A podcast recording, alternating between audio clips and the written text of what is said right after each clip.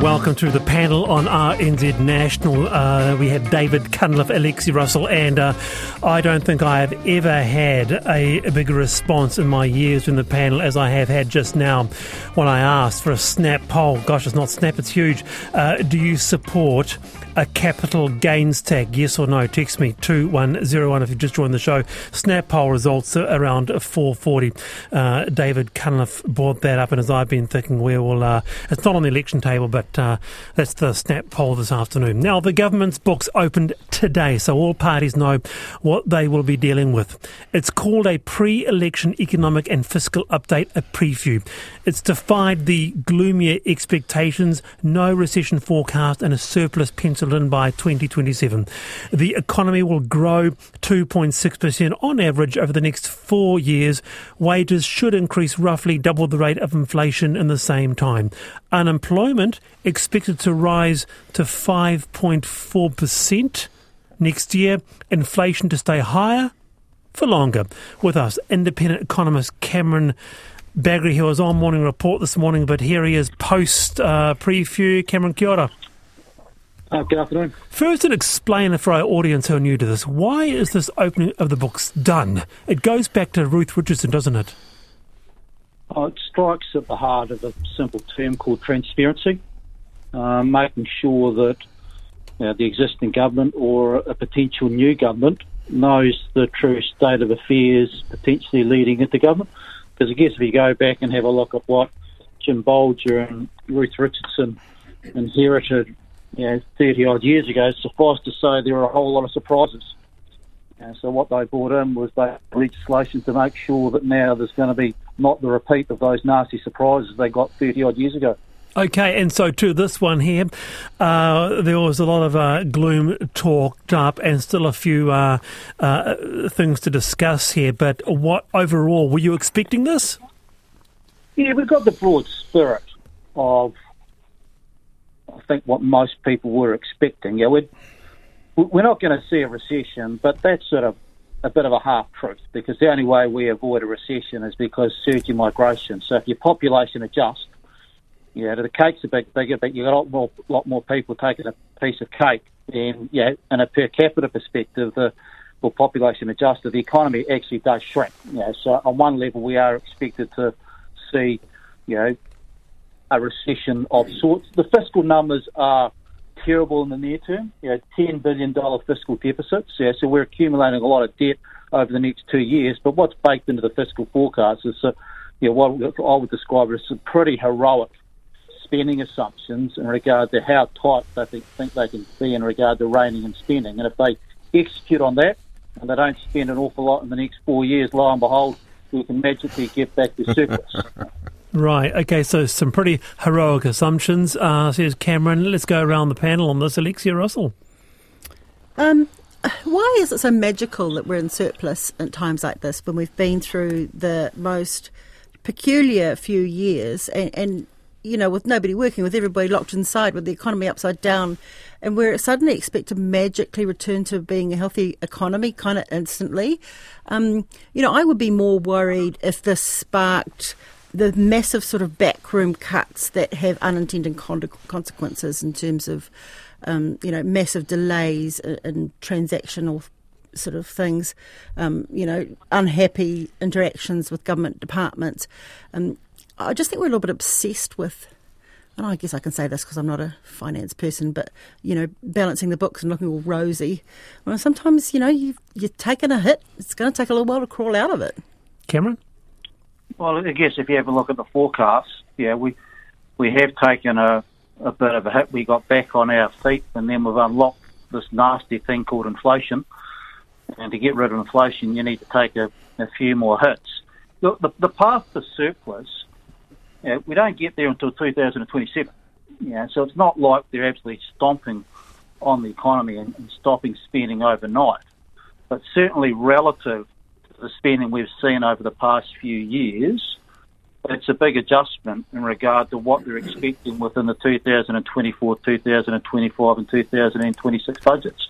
And that's, guess, a lot of, it. You know, in spirit, what you talk about there was a reset and I agree that we're going through a reset. And the thing about resets is that resets did not happen overnight; they take time.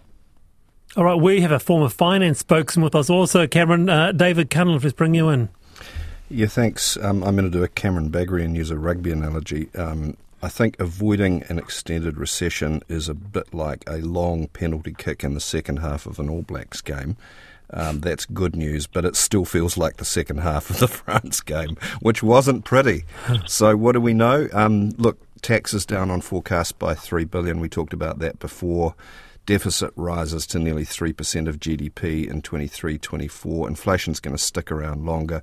Interest rates will be up for longer. That's going to be a real pain for a lot of families. Um, and the Reserve Bank will keep its foot on the brakes. Now, the last thing you do when the bus driver's got their foot on the brakes is stand on the accelerator, uh, which means now is not the time for tax cuts um, and certain politicians are arguing for decent tax cuts.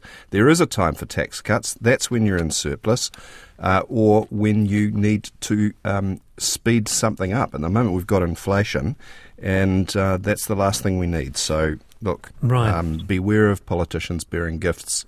Um, but Grant Robertson will be, I think, pleased with this. It's turned a corner, and it could have been a whole lot worse. Cameron? Yeah, well, we have turned a corner on the face of it. The, the problem with that, that corner's two years down the track. And there's an awful long time between now and then. And fiscal forecast or expenditure tends to have what's called the fiscal creep. You know, a year out, the numbers tend to be higher. A year out, they tend to be higher 100%. again. Yeah, good luck of any finance minister, the current or the future one, delivering on the current expense projections right. because we will be a long way on top of that. What we know at the moment is that we, we've got competing objectives. Look, on one level, you know, we'd want to get back to surplus and we don't want to be accumulating too much more debt. We don't want to be adding to inflation on behalf of the Reserve Bank. You know, so tax cuts or big spending increases, you know, you need to be questioning that sort of stuff. The flip side of it is that New Zealand's got some really deep-rooted structural problems yeah. across infrastructure, healthcare, education, law and order. Defence. And, and fiscal policy is going head to head with these competing objectives. Yeah. Look, Cameron's absolutely right, but that would imply that you actually invest more and therefore have to fund more. So I say again, now is not the time for tax cuts. It's time for a fair tax policy that has a broad base and a low rate. That's what you need, and you need to invest for the future. And we we live in you know, a really, really rapidly changing world, and we have to invest for resilience against climate change. You mentioned defence, Cameron. We've got um, uh, foreign affairs and our defence officials screaming in language they very rarely ever use that the world is going to hell in a handbasket really fast, and we need to get ready for it. So, in those circumstances, where is the public debate? And I say this again, we live in a highly dynamic environment. We need leadership. I don't think the public feels like they're getting it. Actually, from either side, which is why I think the combined votes of Labour and National are going to be at an all time low this election. Mm. Well, Cameron, kia ora. As always, uh, nice to have your um, company here. Independent economist Cameron Bagrie there on a bit of a uh, PREFU explainer. That's the government books opening today. And uh, just some of those figures there, wage.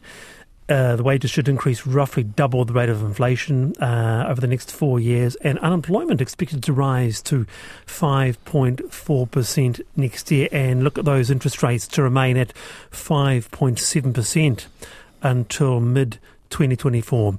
18 past four the panel.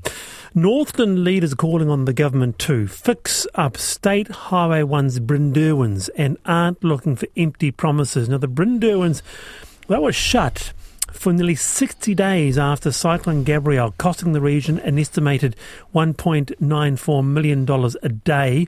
Uh, each day the road was closed. That's according to new research from Northland Inc., tasked with assessing the impact of road closures on Te following February's weather event with us. Vince Cocurullo, Northland Mayoral Forum Chair. Welcome, Vince. Welcome. Thank you very much. Yeah, it's it's a real important lifeline, isn't it? I was thinking about the Brynderwyns and the pressures they will it'll sustain once um, the weather gets better, Vince, and people start uh, wanting to go north again, huh? Look, uh, the State Highway one is is the most important network of the whole of New Zealand. You know, State Highway 1 doesn't matter where it is in the country, it's supposed to be number one. That is the most important uh, highway network. So we would like to see at least State Highway 1 in Northland be treated the same way it is everywhere else. Alexia? Yeah, absolutely. Northland has been treated appallingly by successive governments and funding bodies. You, you know, think so? W- yes, I do. The roads there are absolutely shocking. You know, and a far greater percentage than anywhere else. And part of it's Labor's fault for calling it a holiday highway, so nobody takes it seriously. It is a that very, you, very it, vital hell no link. I went over the Brynderwyns just after they opened after the cyclone, and I you know, at first you sort of complain why they shut for so long. Well, you, you go over them and you see why. The yeah. whole everything was down. The cliffs were burying the road. It was, and, and you realise how unstable that piece of road yeah. is. You know, I think some major money needs to be poured into making sure that arterial route is remains open even in the worst of storms. All right, strong words from uh, Alexia Russell there, uh, Vince. Uh, they, they, are great words. They're words that I have been uh, hearing all the time, especially from any Northlander. They will all be saying the exact same thing. Anyone who drives that state highway knows the condition of it and knows how much and what needs to actually be spent on it to actually bring it up to code. Yeah. David.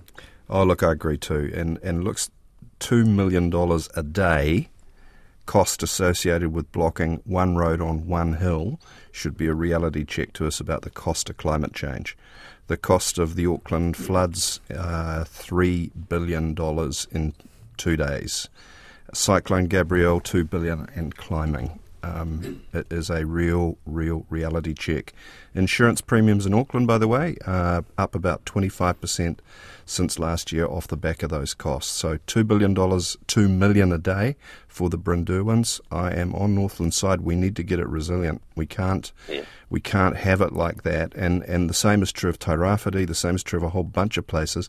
The really confronting I th- thought is if climate change unfolds as it is predicted to, we will not be able to build back our current road structures fast enough to keep up with the cyclones that might hit us every month. So try and get our heads around that. It is truly concerning.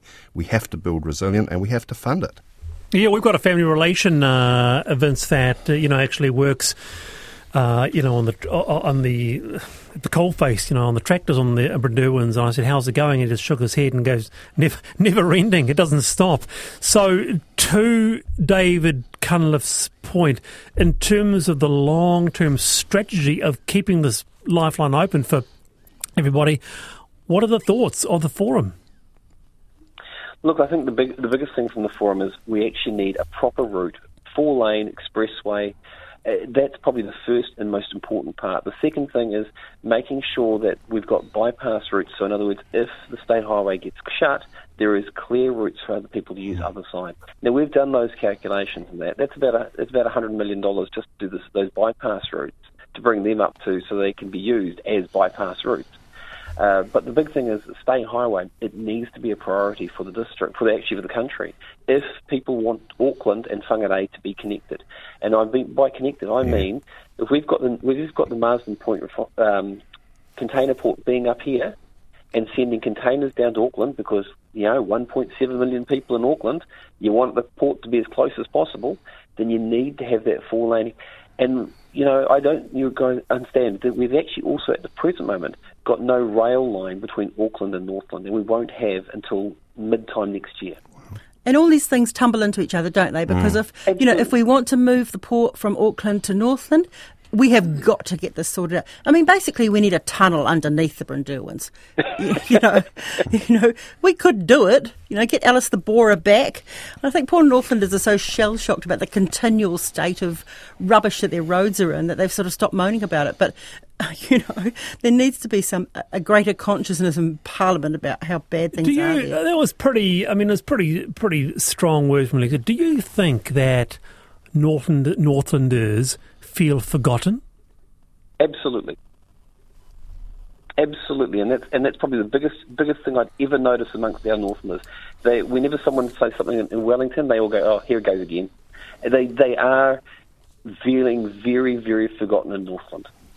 Look, I don't I don't doubt that, and I think we need to think about this as more than a road. We need to think it as the key to unlocking a region, and a region that yep. is one of New Zealand's absolutely most deprived.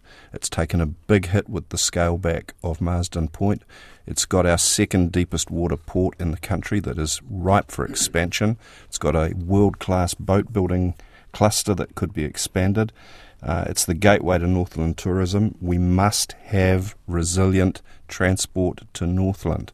It's not optional. That means we're going to have to do it differently. We just can't patch the current road on that slippy rock on the Brynderwyns. We're going to have to No. go big to fix this. And that's going to cost money. I come back to things like tax cuts and real tax reform. Um, there is no free lunch. We have to invest for resilience, we have to invest for growth. Very good to have you on the panel, Vince. Oh, by the way, before you go, um, I just recall Sue Bradford. Her, I've been thinking, uh, what it was four or five weeks ago on the panel. She's based in the north. She's her her, her, thoughts were we need to bring back um, strong regional rail, passenger rail to Norton. What are your thoughts? Look, I'd, I'd love to see that sort of approach. Going with the fact that we've uh, they've, they've spent two hundred million dollars on the rail line as it is. Uh, there was over hundred slips. Look, I, I think Right. the big, biggest realistic thing. I think rail is only one part of the solution. We need to have that four laning as, as part of it. The rail is another part, and the sea and the air are also parts. But the, the big thing is, most people today have a car in Northland, and that's how they get around. They don't hop on the train, they don't hop on a bus, they hop in a car because that's their main form of transport. All right, Vince, kia. Thank you for your time. Vince Cocurullo there, Northland Mayoral Forum Chair, Vince Cocurullo there. It is 26 past four. If you have just joined us, welcome to the panel. By the way, we are on iHeart, Spotify, on Apple or the RNZ app if you can't catch the panel live. And uh, we just decided to do a snap panel poll this afternoon because uh, David Cunliffe brought out that, and it's not on the table, but uh, whether or not you support a capital gains tax, yes, no. Text me 2101, and I don't think I've ever had such response in my nearly five years on the panel. So you can keep that coming. Results at uh, 440. My wonderful panelist uh, Sally is quickly collating the results on that. Uh, you can keep those coming on 2101. But to this completely changing tack now, debate rages on how many Air New Zealand lollies it is acceptable to take. It's been a question that has been asked on the Reddit forum recently. The classic hard-boiled lolly has been on our flight for 50 years. How many lollies is it acceptable to take when the basket comes round? No more than two, many said. Someone said, my kid asked me how many, I said two. He pointed out there were others taking a lot more. But quite a few said, well, the air cabin crew, they couldn't care less round the panel on this. So uh, you're on, you know, you're in, you're in seat 4B, uh, Alexia, Yeah, sure. I'm in that seat. in your dreams. yeah. um, no, I don't really like boiled lollies, so I tend to take none. But, but when I was a little girl, and my father was a regional inspector, he used to come home with an airplane lolly each for us, and there were five of us at the time. And um, so he made to do a bit of sweet talking to Air New Zealand stewardesses, as they all were then. But it, yeah, you know, what if you've got six kids at home and you need to take one each? Fair enough. But it's just for the moment, isn't it? The the real answer is one, isn't it, David? I mean, there you are. You're in you're, you're in one B. Uh, Oh, you're right. well, Like if Those they're were the you the days. whole, if you're Those handing the you the days. whole basket, take as many as you want. Watch out, If the they- politician doesn't grab them first. If, Um, if they only, if you only wanted to take one, they'd give you one. yeah, yeah, no, they just want to see how you behave, so you can Does look at your neighbour. Maximum Fra- two, norm one. Best if you're chubby like me, zero. But the question on my mind is, how come you never can refuse the cheese? oh, It's well, very that's, nice. that's a whole cheese. other story, though, isn't it? That's a whole other panel topic because uh, you can actually dispense with the boiled lolly because they're all they're, they're all terrible. Oh no, Cheese is can't. worth no a those are a national institution. God, the All Blacks Yeah. will never win if we give away the boiled lollies. But the cheese is another matter that can never be dispensed with. You've got to have the five o'clock cheese, right, David? Oh God, yeah. Oh yeah, no. I mean, every time I see it, I think today I'm not going to eat the cheese, and every time I do, and you know, what can I say? But do you eat it by itself or do you sandwich it with the crackers? Oh, with the crackers. Yeah, of oh, yeah. I mean, because I'm thinking that's more carbs, less fat. But you Does know. it come back to something It's a else? I mean, lose-lose. Stephen Franks on the show yesterday talked about the notion of um, w- of, of, of, of we're in a shaming environment where I, I think he was trying to say there's less etiquette around these days. Doesn't it come back to this, David, that we don't know how to behave? Actually, the real answer is probably one or two.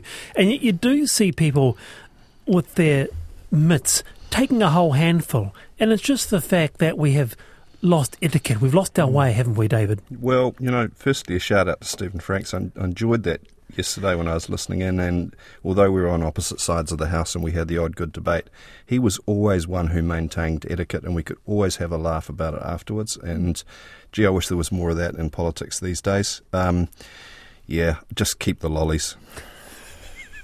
You're on the panel uh, RNZ National. We have Alexia Russell and David Cunliffe uh, this afternoon, and goodness gracious me, uh, it has been a huge snap panel poll. Uh, last chances to get that in, yes or no. Uh, it has not been on the table, but nonetheless, we're asking it: Should there be in this country a capital gains tax? Yes or no? Two one zero one